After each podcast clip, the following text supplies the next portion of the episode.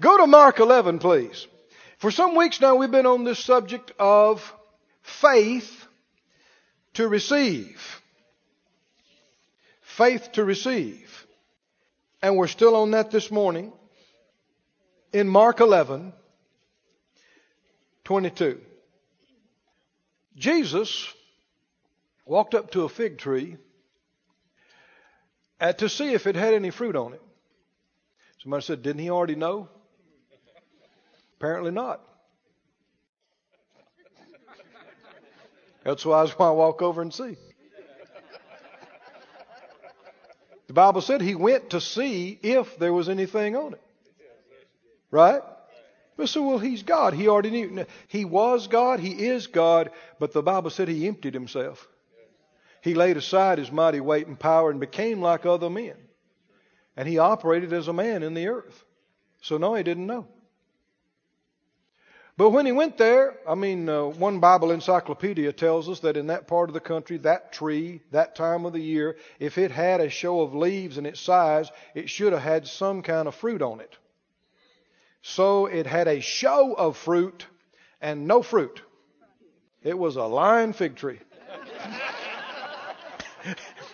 And nothing makes you more annoyed than when you're hungry and the fruit trees say, I got fruit, and you show up and there's no fruit there. Well, lying fig tree, he spoke, he said, nobody eat fruit of you from now on. You was dry at the wrong time. And uh, the next day, the disciples saw it and remarked, they said, Lord, look how quickly that fig tree dried up. It dried up from the roots. Something started where you couldn't see when he spoke. And the leaves, which were what everybody could see out here, was the last thing to change. How many know there's a valuable lesson there? How does faith operate? Every time, faith begins in the unseen realm, doesn't it? If you were healed by faith, if you get your money and your bills paid by faith, you get your answers by faith, whatever it is, it starts unseen, in the unseen realm. If you'll stay with it, then what is seen and felt will change.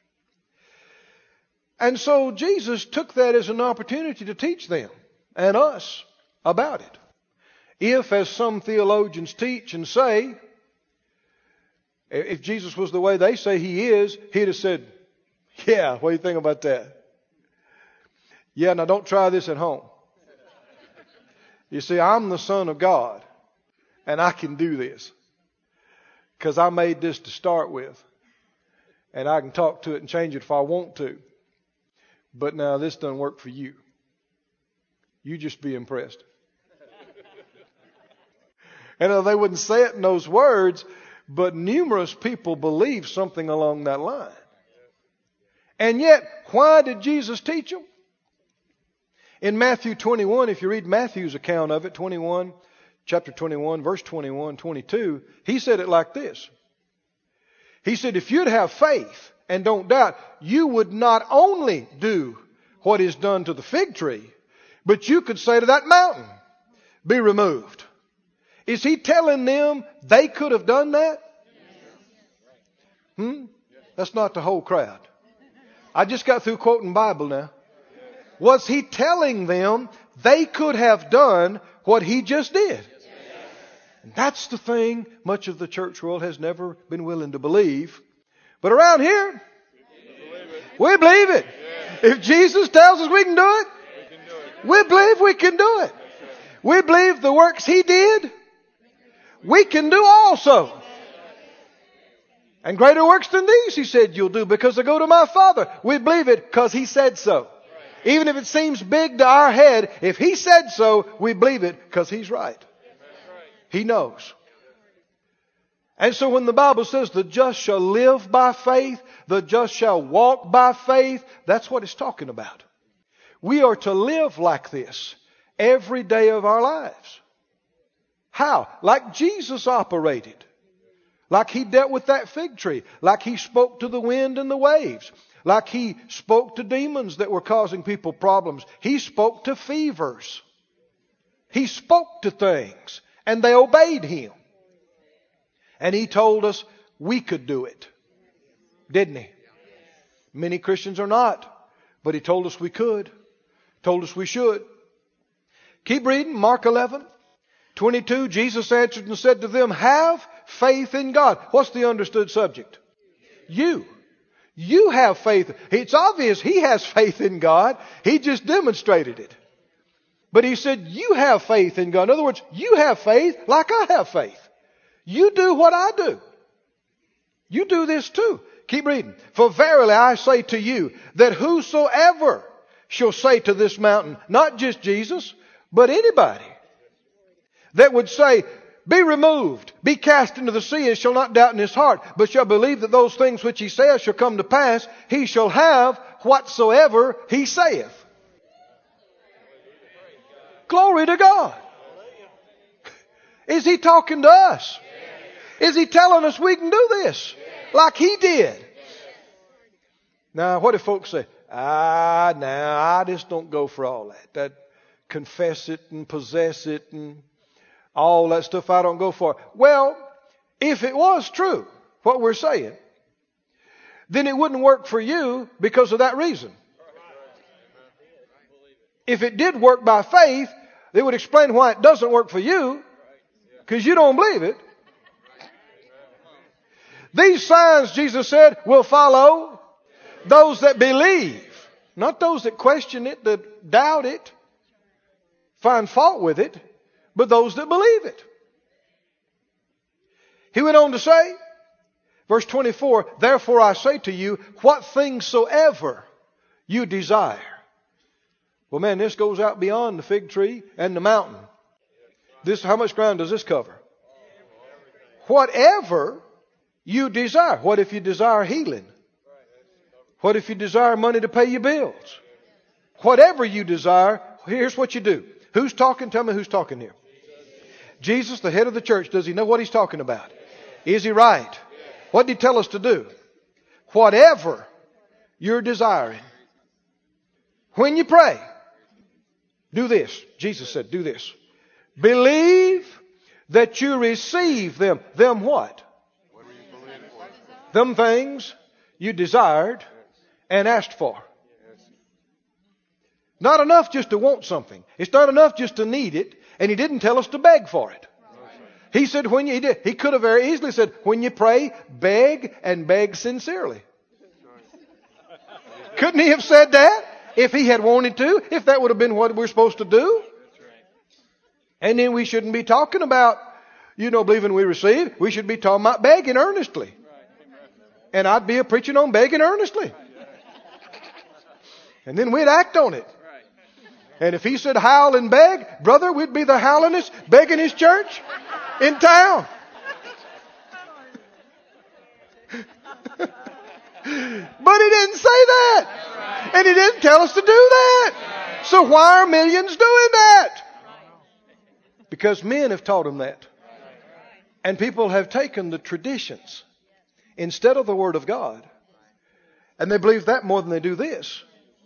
And millions are ignorant of the Bible. They stay out of the Bible and let other people tell them what to believe and think. It's a terrible tragedy.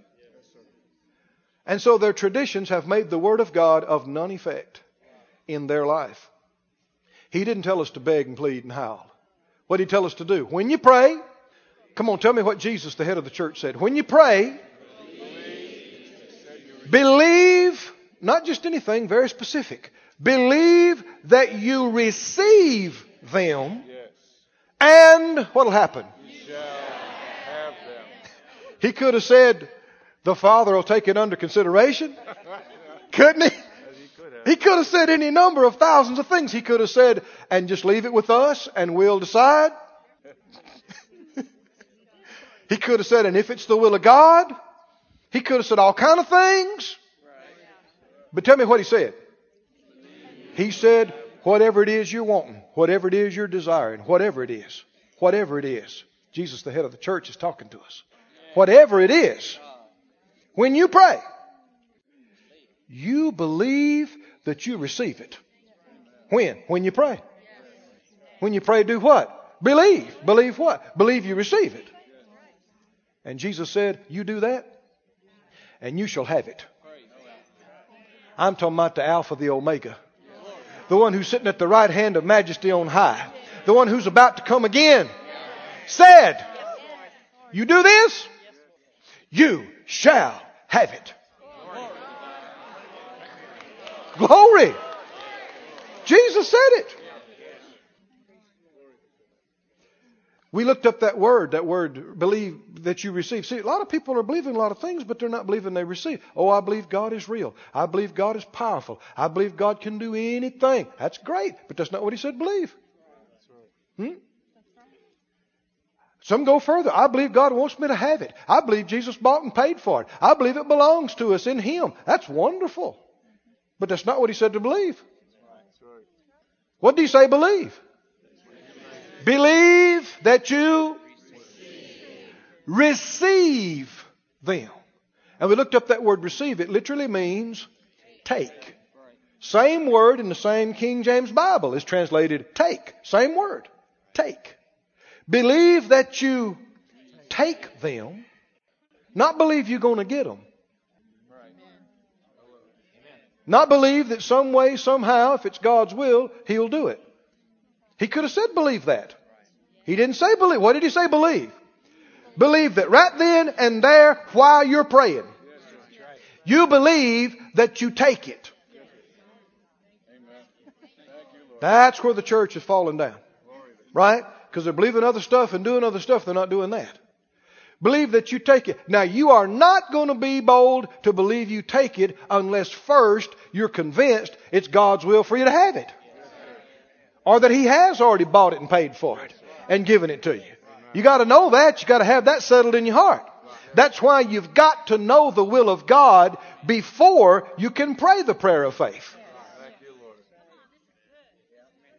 You got to know the will of God before you can pray the prayer of faith. How are you going to know the will of God? How are you going to find it out? So you got millions of Christians. They are letting the outside circumstances tell them what the will of God is. Aren't they? Well, if it happens, that meant it was the will of God. If it didn't happen, that meant it was the will of God. So they're getting their information about the will of God from stuff that has already happened in a world where there's a devil and crazy people and the curse.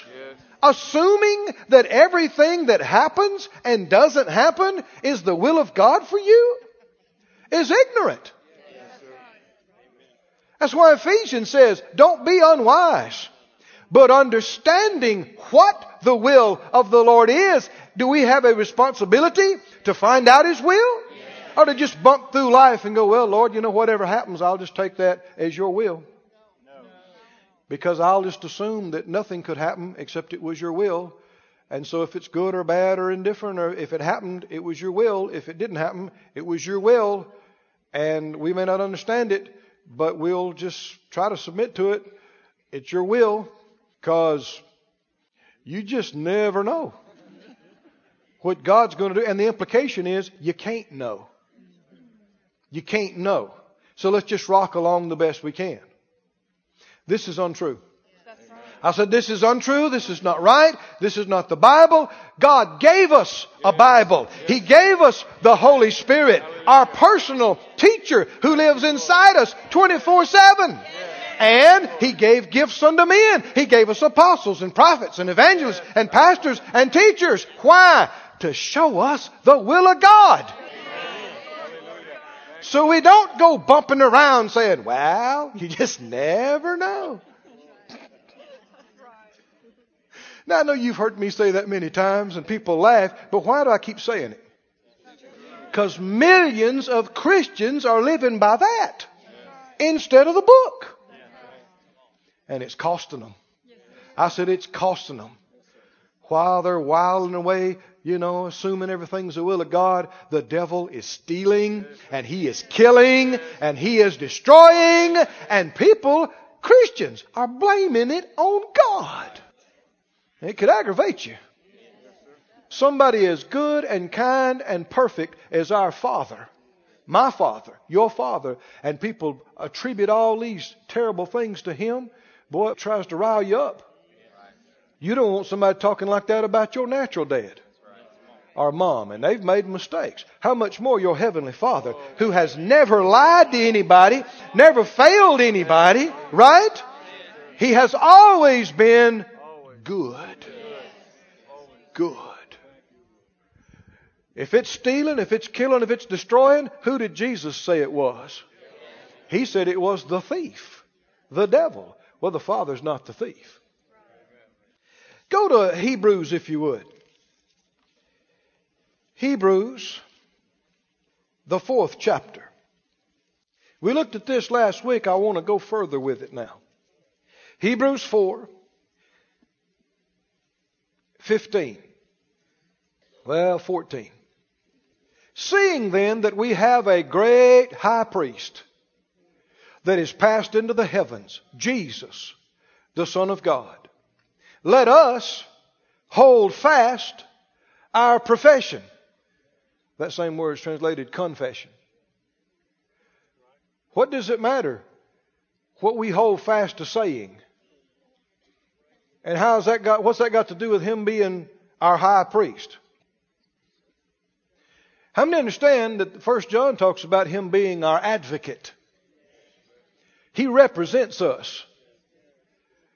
He's our attorney for our defense. Well, how many know I, that no matter how good of an attorney you got, your testimony carries a lot of weight.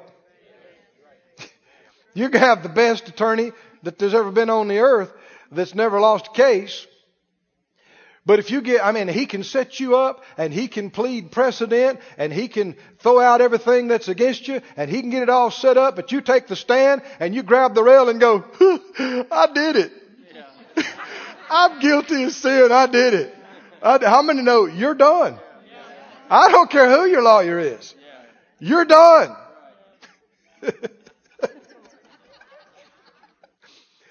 And the Lord endeavors to teach us this in the Word of God. Some of us say, well, I did do it. No, listen. Listen. There's something called the blood of the Lamb. And if you are washed by the blood of the Lamb, then what you did is removed from before God, the righteous judge of the earth, and he does not see it anymore. And he's the only one that matters. He's the judge. He's the only one that matters. So no matter what you did, who's got a video of it? Who's got audio recording of it? You take the stand and you go, I plead innocent. Innocent? Yeah, by the blood of the Lamb. I plead completely innocent. I deserve no punishment. None. Because I'm innocent. Innocent? You are not innocent. Show Exhibit A, and they turn it on and it's blank.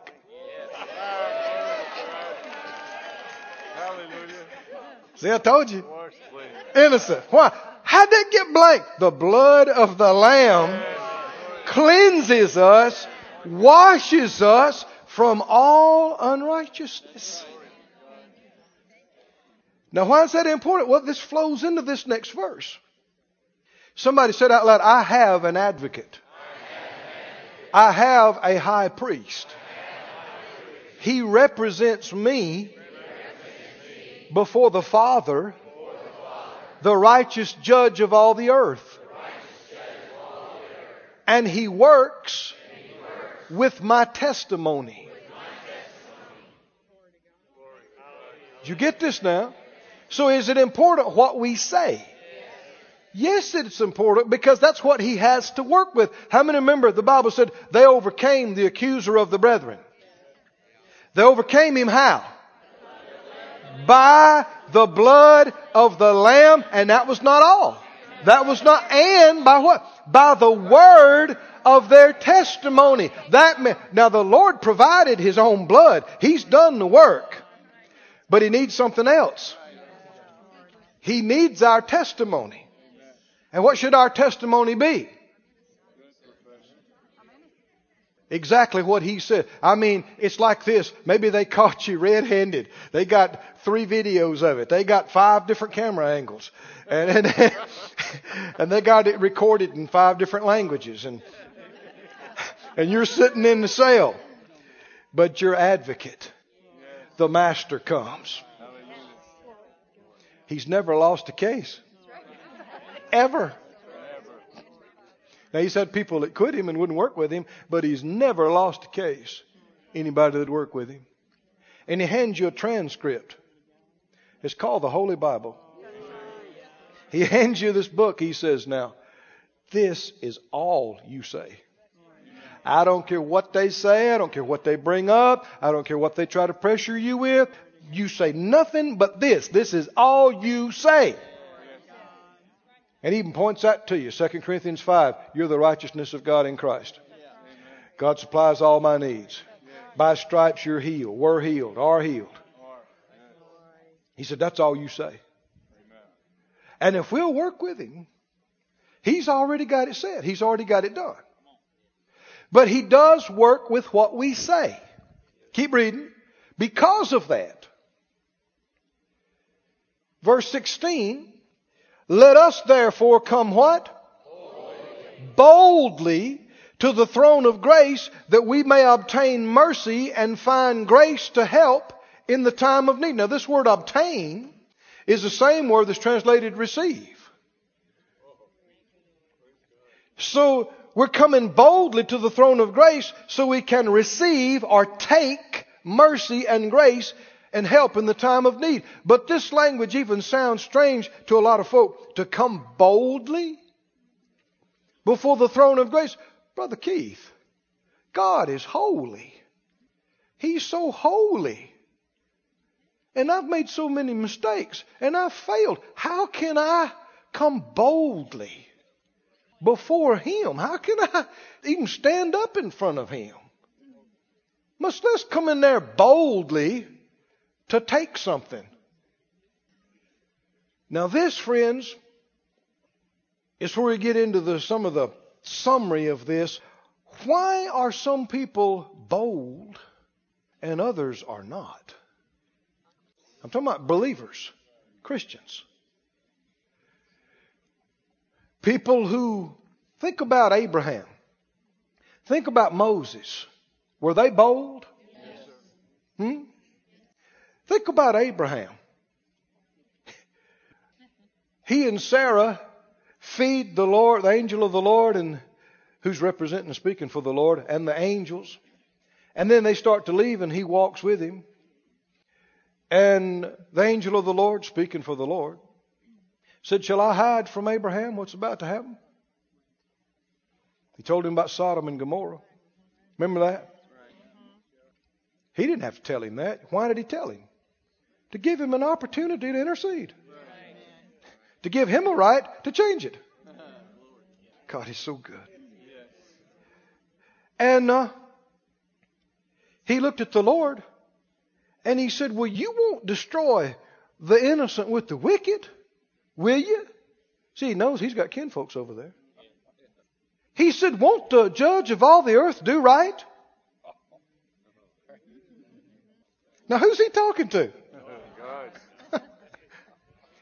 Did the Lord reprove him? No. I mean, according to some theologians, just about that time, lightning should have come out and just left a greasy spot where Abraham was standing. Thought, the audacity of a man to dare to talk to God that way. No, that's people who don't know him. Do you know why he talked with God that way? Because he knew him like that. And this is the heart of the issue, isn't it? Why are so many people so timid, so fearful? Boy, the Lord's helping us today, friends. He, they try to color it as though they are more reverent than the rest of us. What would they said about Abraham? I mean, oh, they they try to say that's okay because they know it's in the Bible. Yeah. But what if Abraham had stood up today and they didn't know all this? And he's talking to God. He said, now, God, you're going to do right about this thing now, aren't you? I mean, it wouldn't be right to destroy the innocent with the wicked. I mean, won't the judge of the earth do right? What did the Lord say to him? Basically, he said, you're right. If I find that amount of innocent people, I won't destroy it because I am fair. But how could he feel at liberty to talk like this? This is boldness. Somebody say boldness. Boldness. Moses, you see him talk to the Lord that way too, right? Not in arrogance. No, no, no. They knew where the line was. But see, we got millions of people. They are so timid about it. They hear us talking about believe you receive, and they go, ah, you don't tell the Almighty what you need. He tells you what you need. And we got whole groups of Christian folk that won't even pray to the Father directly. They don't even know Him well enough. They're praying to saints, which the Bible never said to do. Right. Did you hear me? Yes. And why are people praying to saints? Because they don't think they can go directly to God. Right. Are you with me now? And you got so many people that are so timid and so pulled back about it. Oh, no, no, I don't want to tell the Lord. He can just tell me. Why? They don't know Him. That's why they're out bombarding the gates. Kind of. Begging, pleading, wallowing. Instead of doing what He said, come right on in to the throne of grace. Come boldly and take what you need. So you're not going to do that unless you know Him. Can you see this, friend? This is the real issue. People are this way because they don't know Him. Are y'all with me? Yes. They don't know Him. The Bible said in Jeremiah nine, let me just read a couple of verses to you. Jeremiah nine twenty-four says, let him that glories, glory in this, that he understands and knows me.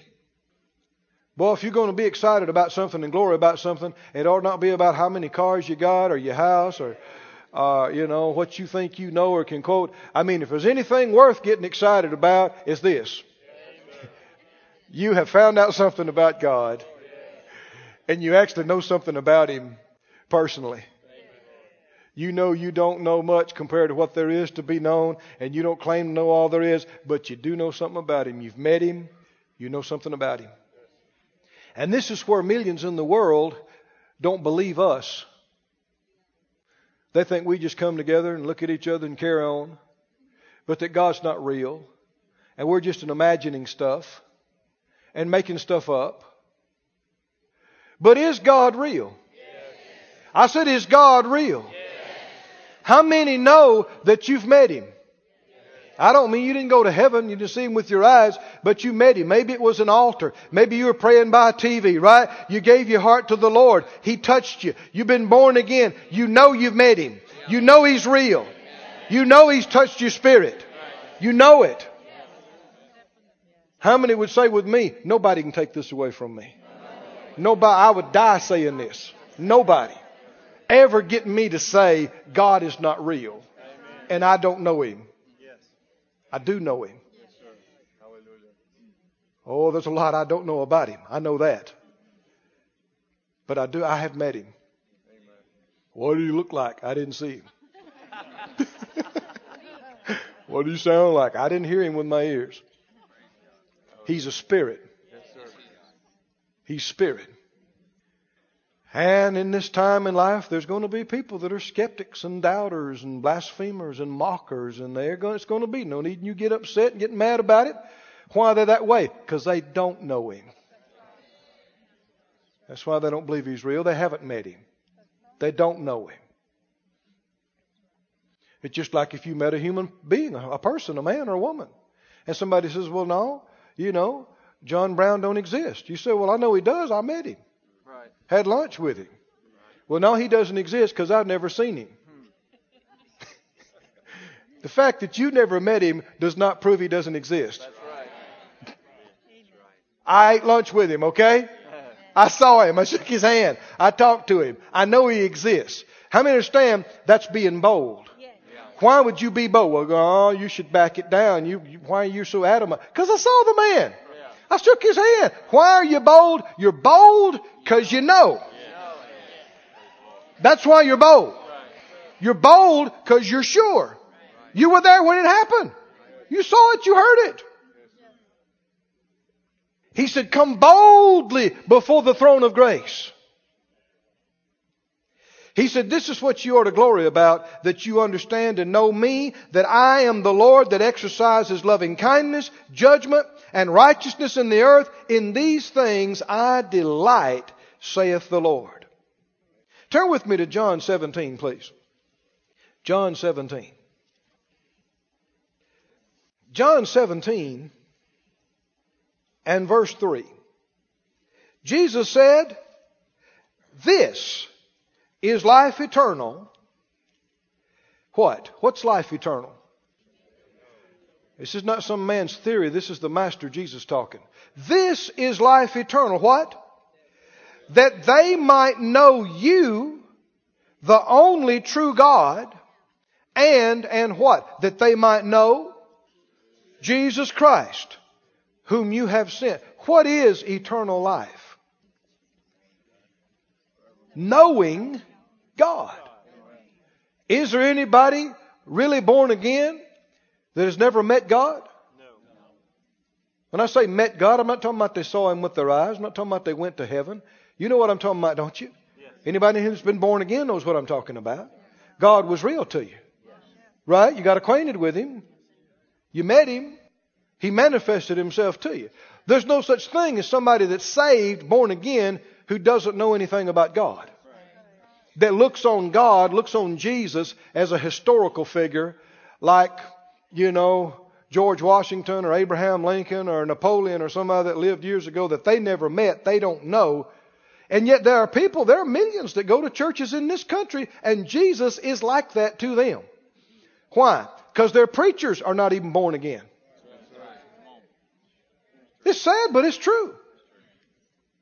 I've met folks that were in the ministry for decades and retired and then got born again.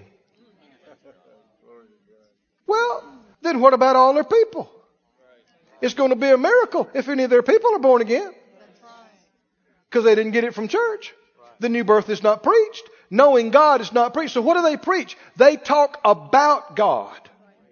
They try to learn things about God, but they don't know him.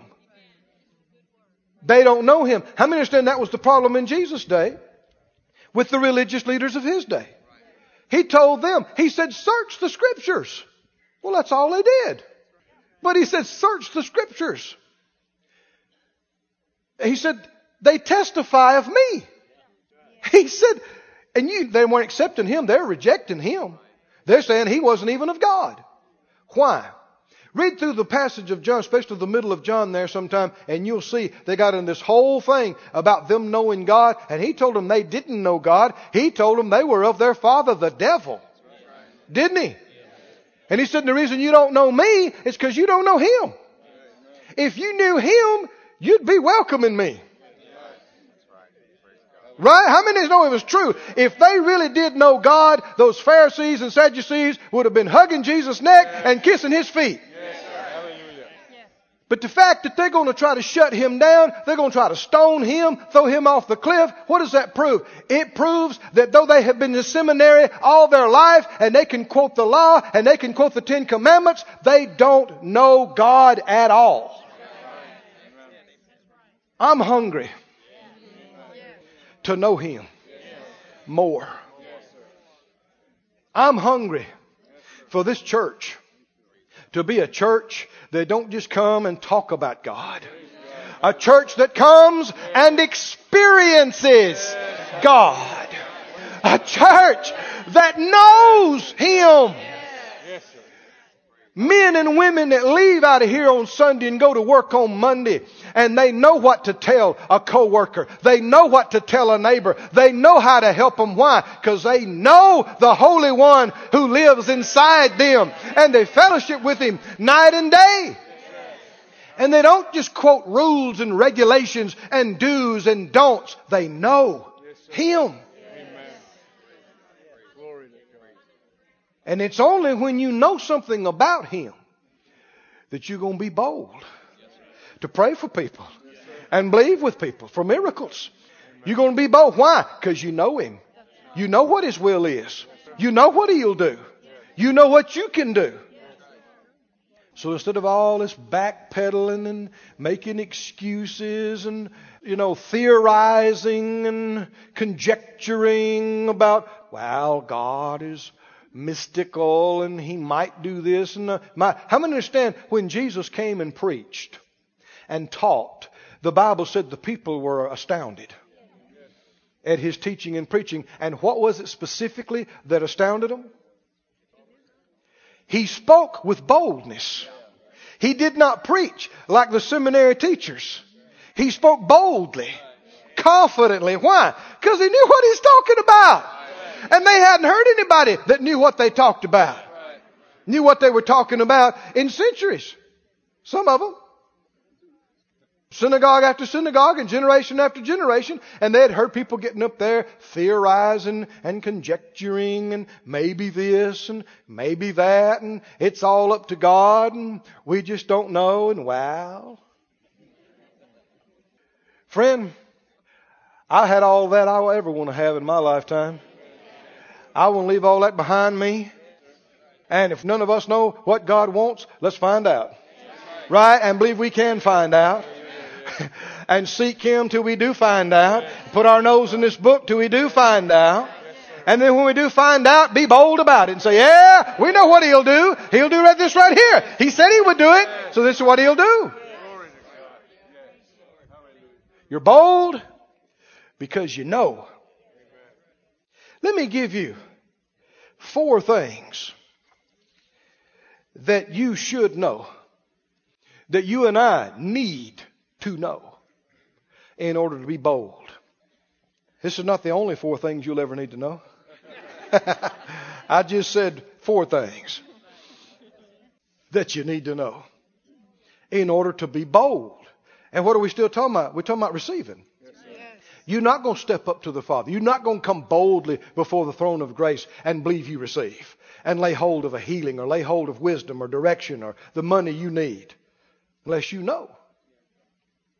Number one, you should know, I should know that He is God and He is good. This ought not be something we're debating about. That's right. This ought not be something anybody's conjecturing or theorizing about. How many believe absolutely, unequivocally, no question about it? He is God. He's God. He's real. He's the Almighty. He's all wise. He's all powerful. And He is good. Good. He's good. The Bible said without faith it's impossible to please Him. The one who approaches God must believe that He exists and that He rewards those that seek Him or diligently seek Him. Secondly, need to know this. If you're going to be bold, you have to know it. You need to know He is my Father and He loves me. Say it out loud. He is my Father and He loves me. Say that again. He is my Father and He loves me. Boy, you get this in you strong enough, you know this strong enough, it'll make you bold. It'll cause you to quit squirming around and begging and crying and carrying on. You'll stand up on your feet like a man or woman of God. You'll begin to act like Jesus. Why? Because you know, He's not just God. He's my Father. And He loves me. He knows me individually. He knows me personally. and he loves me. I can't believe that for you. I can tell you he loves you, but I can't believe that for you. You do understand there are millions of Christians that are not settled on this. You tell them God loves them and they'll just cry and say, you think so? After all I've done, the mess I've been, I don't, y'all pray for me. We can pray for you from now on. And you don't have to believe that. Well, I just, I know it said he loves me like he loves Jesus, but I, it's just, I can't believe that. That's a lie, that you can't believe it. You choose not to believe it. Believing's a choice. Say it out loud. I choose, I choose to believe, believe that God loves me. Boy, you get that in you strong.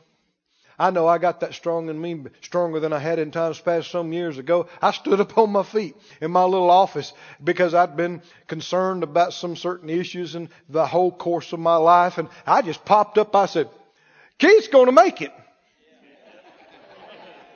I'm just right by myself, except for the Lord. I said, Keith's going to make it. Then I got stirred up and got to preaching to myself. I said, Keith, it's going all the way. Keith is going to run his whole course. Keith is going to finish his whole race. Keith is going to do all the will of God for Keith. Why? It ain't because Keith is so smart. It ain't because Keith has done everything perfect. It's because God loves Keith. God loves Keith so much that if Keith needs help, God will help Keith. Keith's messing up. He'll tell him. He'll teach him. If Keith don't get it the first four times, he'll tell him again. Yes. If he's not getting it the sixth time, he'll crank up the volume. Yes. If Keith's not getting it the ninth time, he'll send three people by that also love Keith and say, Keith, you got to get this straight. If Keith falls down eight hundred times, God will pick Keith up eight hundred one. Yes. And because God loves Keith, Keith's going to make it. Now, why would I be bold to pop up and say that like that? Because it's dawning on me in an increasing fashion that this is true. This is not just theory. This is not just talk. Go with me to two places here. We could go to John four and First John four. How can you be bold? If you know him. See, you're not going to be bold with me if you don't know me. If you are, you're just presumptuous. If you don't know me, we got no history, we got no relationship, and you come in bold about what I'm going to do and what I ain't going to do, I'm going to say, hey, do you need prayer? You forgot where you are. But if we go way back and we know each other and you've been there for me and I've been there for you, then you could talk to me about things that other people wouldn't bring up. Oh, come on. Can you see this? You would expect, you would uh, presume things that I would do or say that other people wouldn't dare to presume. Why? Because you know me well enough to know that's what I want. That's what I'm going to do. And it's exactly that way with us and God. The more you know God. And that's, it infuriates people who don't know God because it shows up their lack of knowledge of him when somebody else that comes along and really knows him and steps up and is bold and says and does things and they happen. It makes the other folk mad because it shows it right in their face. It basically says, you don't know God very well. They know God a lot better than you do. And a lot of folk are just too proud to admit that. They're just too proud to acknowledge that. And so they're going to find fault with it and criticize it and try to knock it down. But brother and sister, if somebody knows God better than me or better than you, what should we say? Help me. I'll have to, how'd you get to know him like that? I want to do it too, because I know he's no respecter of persons. If he'll do it for you, he'll do it for me. And all of us have enough sense to know that uh, we need to know a lot more about him. We need to learn much more about him. All of us. Much more. John four and First John four. John four, Jesus talked to the woman at the well. She went and told her family and her people. And verse forty, John four forty, when the Samaritans were come, they besought him that he would tarry with them, and he abode there two days. And many more believed because of his own word. And they said to the woman, this is John four forty-two, they said to the woman, now we believe, not because of your saying, for we have heard him ourselves. And what? Oh, that's that word, isn't it? Why are people bold? They're bold because they know. And why did they say they know something now? See, they heard her a talking about him, didn't they? They heard her talking about him, and they got stirred up. But then he came, and they heard him for themselves, and they decided, ah, yeah, yeah, yeah, yeah. We don't have to go through her no more. We know him. We've heard him for ourselves, and we know. Not we're thinking, we hope so, we're, well, you just never know. We know this. Can you see that? We know, they said, that this is indeed the Christ, the Savior of the world. The debate was over. The conjecture and theorizing was over. Now go to First John four if you got that place. First John four. We said four things you need to know. At least these things. To be bold. What's the first one? You need to know he's God. And he's good. Secondly, what do you need to know? He's my Father. And he loves me. Listen to First John four sixteen. First John four sixteen. We have known and believed the love that God has to us. God is love. He that dwells in love dwells in God, and God in him. Herein is our love made perfect, that we may have what? The more you find out about how much he loves you, the bolder you're going to get. Huh? When you find out how much God loves us, you get bolder and bolder. How in the world could you or I, who's made so many mistakes, who've come so short, who knows so little, who's been so ignorant, get up, march right into the very holy of holies, the throne room of God, like we half own the place, and say, Father, I come to get some healing. I'm just going to go ahead and take me a load because I know you want me to have it. Amen. I come to take me some wisdom. I know you want me to have it, so I'm just going to take a bunch of it right here. Father, there's no way a human being will ever be able to do that until they know God is not glaring at them from off the throne, seeing all their sins and impurities. Right. Right. God is not glaring, ready to judge. You'd stay out, right? Yeah. For fear yeah. and discomfort. Yeah. The only reason you'd come boldly in there like that is because you know he wants you to be in there. Right. He wants to be close to you. He wants you to have what you want to receive. You have a right to be in there. Your elder brother is sitting on the throne. Right there. He calls you brother. The Father calls you son. He said, keep reading. He said, there is no fear in love, verse eighteen. Perfect love does what? Yes. Casts out all the fear. Somebody say, glory to God. Glory to God. Number three, what you need to know? You need to know this to be bold. If you don't know it, you won't be bold. He has forgiven me and made me righteous in Jesus. Condemnation, any guilt, any shame will make you a coward when it comes to God. Remember Peter in the boat when he saw the great miracle of the catch of the fishes? He's had the best day of his life thus far. He's been in the greatest meeting. He's heard the greatest preaching. He's been in the presence of the Master. He's seen the greatest catch. It's their fish. It's their money. They don't even have to work next week if they don't want to. They made so much money today. And what does he say? Lord, get away from me. Get away from me because I'm a sinful man. Sin consciousness. Aware of your sin and your guilt and your shame will make you pull away from God, not draw near to Him. It'll make you cower, not be bold. If you're thinking about your sins while you're trying to pray, you will be ineffective. Your faith won't be there. Your boldness won't be there. You got to know. What you got to know? Tell me again. What have you got to know?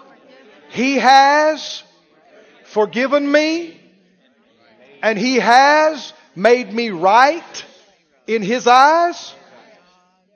Because of Jesus. In Jesus. If you know He's not thinking about my sin, He doesn't even see my sin. While you're trying to talk to Him, you're trying to pray, you know all He sees is Jesus' rightness when He looks at you. Because you have put it on by faith. You've received it. And even all the sins you failed and failures you've had since you received Jesus, you acknowledged them, you confessed them, and He has been faithful to forgive you and cleanse you from all unrighteousness. And if you're forgiven, you're forgiven. If you're clean, you're clean. And so He's just looking at you like you never made a mistake. He's listening to you talk to Him and pray like you never did that thing. That'll make you bold. Say it out loud. I know. He loves me. He loves me. I know. I know. He has forgiven me. He has forgiven me. I know. I know. He's made me righteous, made me righteous. In Jesus. In Jesus. The Bible said if our heart doesn't condemn us, we have confidence toward God. The Bible said the wicked flee when no man pursues, but the righteous are bold as a lion. Who's bold as a lion? Righteous. Not the guilty. Not the ashamed, not the condemned. Who? The righteous. The righteous. And by our faith in Him, that's the only way we are. And finally, if you're going to be bold, you got to know. Yes, what's four things, at least these four things, you ought to know? Tell me again. You ought to know He is God, He's God, and He's good. And He's good. Yes. Secondly, He's my Father. And He loves me. Not I'm wondering about it. I know it. I know it. What else? He has forgiven me and made me righteous in Jesus. He doesn't see my sin. I got nothing to be ashamed of in front of Him. Nothing. Nothing. Boy, you could preach for a year on that. And it'd be good. We need it. But you can just accept it by faith no matter how you feel. And fourthly, if you're going to be bold to walk right on into the throne room and pick up something and take it away. Hmm? How many understand? You come to my house and you get on my Harley and start it up and drive away. You need to know somebody. Yeah. Right? You don't just get on a man's Harley and leave. No. Unless, unless you got that relationship. And you know that it's okay. And you know they told you to do it. Right? If they told you to do it. I was at a, a man's house just the other day. He had four or five nice bikes there. He said, now Keith, ride them bikes like they're yours. He means it. And we have that relationship. When you know God and you know what His will is, here's number four. You know what His will is. You have communed with Him in His Word and by His Spirit. You have heard. You know He has given this to me. That's number four. If you're going to be bold to take it, you got to know. He has given this to me. Has He given us healing? Has He given us the Holy Spirit? Yes. Has He given us prosperity in the meeting of our needs, and, and wisdom and, and strength? Then you don't need to bombard the gates and beg and plead that He'd give you some strength. What do you need to do? He's prepared a table. Oh, glory to God. There's people that I have a relationship with that are good cooks. And when they set the table and they say, come eat, I do not sit there and beg for potatoes and mope and hope that somebody will notice me and put some potatoes in my plate. Yeah. When they say, everybody eat. Yeah, it's time to appropriate, brother. Yeah. Appropriate. Say appropriate. Appropriate. Appropriate. What does that mean? It's there. It's been given. Don't wait for somebody to push it down your throat. Receive. Receive means what? Take. Take some. You're not taking it against their will. They told you it's yours. You would not be bold. There's been places I wasn't bold. I just kind of sit back because I didn't know. I don't know these people. They don't know me. I don't want to be presumptuous. I don't know them. Oh, but when you know, yes. You know them. Yes, sir. They know you. Yes, sir. There's folks, I go to their house. I'll just say hi and walk straight through and go to the refrigerator. And appropriate. Without fear of reproval or anything. Why? I know them. They know me. I know it's their will.